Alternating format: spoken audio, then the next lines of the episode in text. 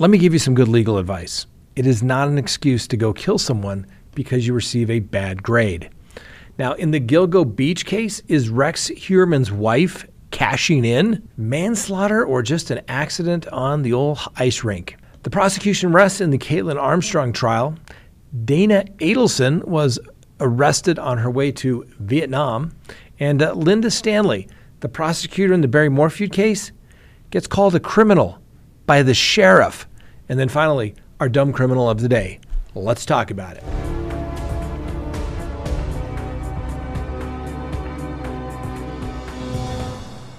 Good day, everyone. My name is Scott Reich, and this is Crime Talk. Thanks for joining us. You know the drill. Subscribe if you haven't, like if you do, leave me a comment below, and hit that little bell for notifications once we go live or put up new content. And remember, you can listen to us anytime on any of your favorite podcasting apps.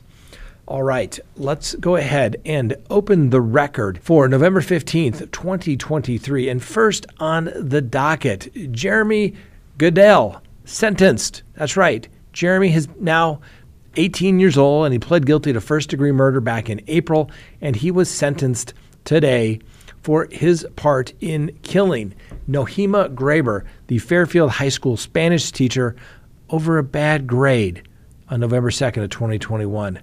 Now, the other teen, Willard Noble, uh, Chaden Miller, also pled guilty to first degree murder and was sentenced in July to life in prison with a minimum of 35 years uh, in prison. Now, the prosecution recommended that uh, Goodale uh, be sentenced to life with a minimum of 25 years uh, to serve before he's eligible for parole. And that's what the court gave him. So, you know, the old juvenile life without parole, you can't do that anymore. So you have to be eligible at least after 40 years. This kid got a break for his assistance in the plan. So, like I said, back in April, uh, Miller and Goodale admitted to striking the uh, Spanish teacher and uh, Goodale's teacher the, the previous year on aiding or abetting uh, the other in striking her with a baseball bat. Now, Miller planned the killing for about 10 days to two weeks before November 2nd, and Miller started asking others for help. Investigators ultimately discovered a possible motive for Miller because he wanted to study abroad in Spain and he needed to get a good grade in Spanish class, but he was failing Miss Graber's class. Yes, good legal advice. It's Spanish class, okay? I can tell you from somebody that had to take Spanish twice in college, not once did I ever plan on um, taking out the Spanish teacher. It was not his fault that I could not speak good Spanish. It was on me. Kids these days, though, what can you do? Next is Rex Heuermann's estranged wife cashing in on his case? Possibly. So, the estranged wife of alleged Gilgo Beach serial killer Rex Heuermann had a little bit of smile on her face when she saw her accused killer husband in court today. Now, Asa Ellerup was in court to see for herself if there is evidence to indicate that her spouse is guilty of the crimes to which he's been accused of committing. Ellerup arrived about uh, 9 a.m. at the courthouse, and apparently the two locked eyes when uh, he was escorted out in handcuffs. And the accused killer's longtime spouse remained very composed as her husband flashed her several glances. Yeah, probably saying, Hang in there, babe. It's all going to be okay. Lies! Damn lies, I say. That's probably what he's telling us. But probably would have told her in jail. Did she fall for it? I don't know. But guess what? She was trailed into the courthouse by a documentary crew from the Peacock Network, who's also been seen inside the home. Now, the attorney for the wife refused to confirm or deny that they were cooperating with the filming, and no information has been shared as to whether she might be getting paid. The attorney did note that she planned to uh, be in court where her husband was to assess the evidence of his potentially barbaric crimes for herself. Like I said, during the proceedings, the attorneys uh, told the judge that his team has not yet received the full minutes of the grand jury that uh, voted to indict their client and they are still missing about 75 pages. Attorney also asked for investigation discovery dating back to 2010 and lab report results, which he said were important to have before the trial moved forward. Prosecutors informed the judge, "Hey, uh, we just provided him 200 pages of the um, some 13,000 photographs in the case back in October, and they said that they would uh, find and send over the missing some 75 pages in the near future. Now, the judge appeared somewhat surprised by the amount of uh, evidence that has been uh, turned over in this particular case, but you can't go forward if everybody doesn't have all of the information. Needless to say, uh, Mr. Heuermann's next court date is scheduled for February 6, 2024. All right. Next on the docket, a accident or maliciously trying to actually harm somebody. Now, we're not going to show you the video. The video is a little too gruesome, in my opinion. But a man arrested on suspicion of manslaughter following the death of an ice hockey player by the name of Adam Johnson has been bailed pending further inquiries, according to the South Yorkshire Police. Now, this is in England. We're jumping across the pond here today. So, about 8,000 people watched uh, when Nottingham Panthers star uh, Mr. Johnson's throat was slashed on October 28th after a collision with the Steelers star Matt Petgrave in an incident labeled either a freak accident by people on his team or a vicious attack. Well, the 29 year old Johnson briefly stood up, bleeding profusely on the ice before collapsing uh, during the game in Sheffield. Now, Mr. Johnson received immediate medical attention with the CPR performed on the ice, and he was taken to the hospital but passed away en route. Now, while the name of the person arrested uh, was not released, apparently in compliance with the UK law, the South Yorkshire police released a statement confirming that the individual was in police custody after the arrest on Tuesday on suspicion of manslaughter. Now, the South Yorkshire police confirmed today he has been bailed to a date in the new year as the inquiry continues. I don't think it was an accident. The skate just came up too high, just didn't look like those guys are too good those skaters, man, they, they, they grow up with skates on their feet from a young age. It just looked deliberate to me. I mean, I hope I'm wrong. We'll give the guy the presumption of innocence, even in England. But yeah, tough case. Next, Kaitlin Armstrong update. The uh, prosecutors have rested their case in the murder trial of Kaitlin Armstrong, who is accused of fatally shooting Anna Mo Wilson on May 11th of 2022. Now, the defense uh, presented its first witness this morning, uh, which is the ninth day of the trial. The uh, witness was Aaron Lagrone, a latent print examiner from Austin Forensic Science Department. And Lagrone testified uh, that prints from the crime scene submitted to her by a detective who requested that they be compared to Armstrong's fingerprints, and none of the prints submitted to her matched the fingerprints of Armstrong, according to the expert witness. But the prosecutor got up, Guillermo Gonzalez, and asked the expert if some of the prints submitted were determined to be inconclusive. Well, the expert agreed.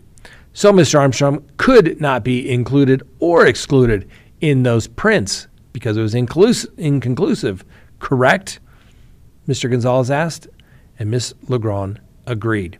Now, defense attorneys have suggested that the police did not investigate other suspects in Wilson's death, including her boyfriend, Colin Strickland, and they have said detectives never did a forensic investigation of Strickland's computer and never tested evidence to see if Wilson had been sexually assaulted. Now, Armstrong is charged with the murder, and witnesses have said that she was jealous of Wilson because Wilson had dated the boyfriend, Strickland, for a few weeks when he had and Armstrong had broken up for a short time. Now, Armstrong's DNA was found on the handlebar and seat of Wilson's bicycle, as well as the DNA of another unknown person, according to a DNA analyst that testified Tuesday. So, Donna Adelson was arrested on a jetway at the Miami International Airport while trying to leave the country to go to Vietnam, where coincidentally, they don't have a direct extradition agreement. Anyway, so the court document indicates that uh, before her arrest, Donna spoke to her son about getting her affairs in order and leaving the country afterwards. uh, he was convicted in the murder for hire plot. Now, Donna Adelson was arrested on an out of the country warrant on November 13th after she purchased tickets to Vietnam.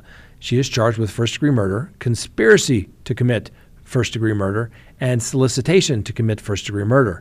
Donna's son Charlie was convicted on the same charges last week in the murder of the FSU law professor Dan Markel. Now, in the probable cause affidavit, prosecutors allege that after her son's conviction, Donna had multiple phone calls with Charlie in which she told him she is getting things in order, creating trust, and making sure her grandchildren are taken care of. Prosecutors argued in court during Charlie's trial that part of the motivation behind killing Markel was access to the two grandchildren with Donna's daughter, Wendy.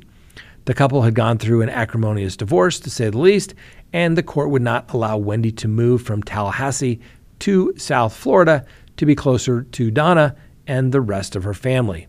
While Donna was taken into custody, where um, she had arrived with her husband after purchasing plane tickets to Vietnam. Now, the prosecutor did not specify whether the tickets were round trip or one way, but they did note that the tickets were purchased on November 7th to depart on November 13th, and would have taken the couple to Asia after a brief stop in Dubai. So while the police have been investigating Donna for some time, her travel plans forced them to move up their timeline. And they said in a statement, it changed our timeline. It didn't change our intent. When we found that she was leaving the country, extradition would have been an issue. Or so we started talking to some of our federal partners, and that's when the decision was made we needed to expedite. Prosecutor said in the phone calls with uh, Charlie, Donna discussed plans for suicide as well as plans to flee to a non extradition country. Coincidentally, Vietnam has no formal extradition treaty with the United States. And uh, when Donna made her first appearance in Miami court um, on November 14th, she appeared to be wearing a protective suit of some type. Now, she waived extradition to go back to Leon County. And uh, the prosecutor said that uh, when Donna arrives back in Leon County, prosecutors will request that she not be allowed to have any contact with her son. Oh, the tangled webs we weave when we attempt to deceive. Next on the docket, Linda Stanley. Huh. Where do I know that name from? That's right. She was the prosecutor in the Barry Morphew case. Well, that's right. The district attorney is being compared to the criminals she prosecutes. So Linda Stanley is already under investigation by the Colorado Supreme Court, their attorney regulation division, as uh, one of the sheriffs in her own district has now urged her to resign. The sheriff said in an interview, one of the things that fascinates me about this line of work is that I've always tried to figure out why do people do things that they do? That's according to the uh, Fremont County Sheriff Allen Cooper. He said, I see a lot of Miss Stanley in people I've arrested and put behind bars. It's the same thought process that's it's everybody's fault but mine, according to the sheriff. Stanley, who is the district attorney for the 11th Judicial District, is under investigation by the Supreme Court for withholding information from the defense attorneys in the Barry Morphew case and also launching a secret investigation into the judge that ruled against her office in several cases. Now, the sheriff said, I've worked with six or seven district attorneys in my career. Some have been good, some have been average, and one has been really bad, the sheriff said. When asked, Do you trust Linda Stanley to do large investigations? the sheriff said, No. You don't trust her the uh, reporter asked. He says, no, again. The uh, sheriff is a Republican, just like Miss Stanley is, but he wants to see her out of office, even if it means the Democrat governor, Jared Polis, would remove her and he would ultimately replace uh, Linda Stanley with a Democrat. Now, the sheriff said, hey, listen, everybody makes mistakes. But in my mind, there are two types of mistakes there's a mistake in judgment, which you can generally learn from. I like to turn those into life lessons. But then there's a mistake in character. A mistake in character is part of who you are, and that the sheriff said he can't fix. That's what he told the Republican Central Committee that I can't fix Linda Stanley, which is why she needs to go. Now, the former Judge Ramsey Lama, who accused Stanley of launching a secret investigation into his family for retribution purposes for rulings he made in the case of Barry Morphew. Now, um, Stanley could end up potentially losing her law license in this Supreme Court investigation. Now, there are other things that could happen. You could lose your law license, be disbarred.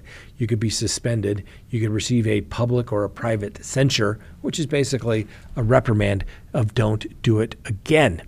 Somehow I think this is going to be a little more severe. I think this is going to be involve a suspension, but I'm not attorney regulation. We'll see how it goes. But I think it's a lesson to all DAs out there. Turn over the discovery. Don't play games. Finally, our dumb criminal of the day.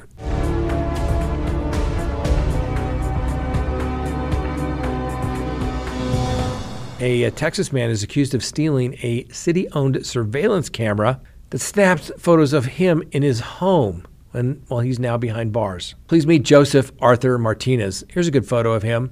This is from the camera that he stole that took a photograph of him. Appears as though it looks like he's almost like on top of somebody. Hmm. Anyway, Martinez is believed to have nabbed the public camera that apparently continued to take pictures of the would be thief in various uh, activities once he got home. The camera is still sending images to the police department, the police stated, and uh, they believe the uh, suspect is unaware of these photos being taken. The guy's probably going to sue the city for invading his privacy, I'm sure. Anyway, the police posted some of the snapshots in social media uh, appearing to depict the then unidentified Mr. Martinez shirtless on the bed, and another person appeared to be in the bed as well, like I said, because although their face is uh, not seen in, the pictures, the arm is. Anyway, Mr. Martinez is currently in custody in charges of uh, being a felon in possession of a firearm, and the bond in that case is currently set at $15,000. Yes, ladies and gentlemen, you can't make this stuff up. All right, that's all we have for you today. Thanks for watching. We'll see you next time on Crime Talk.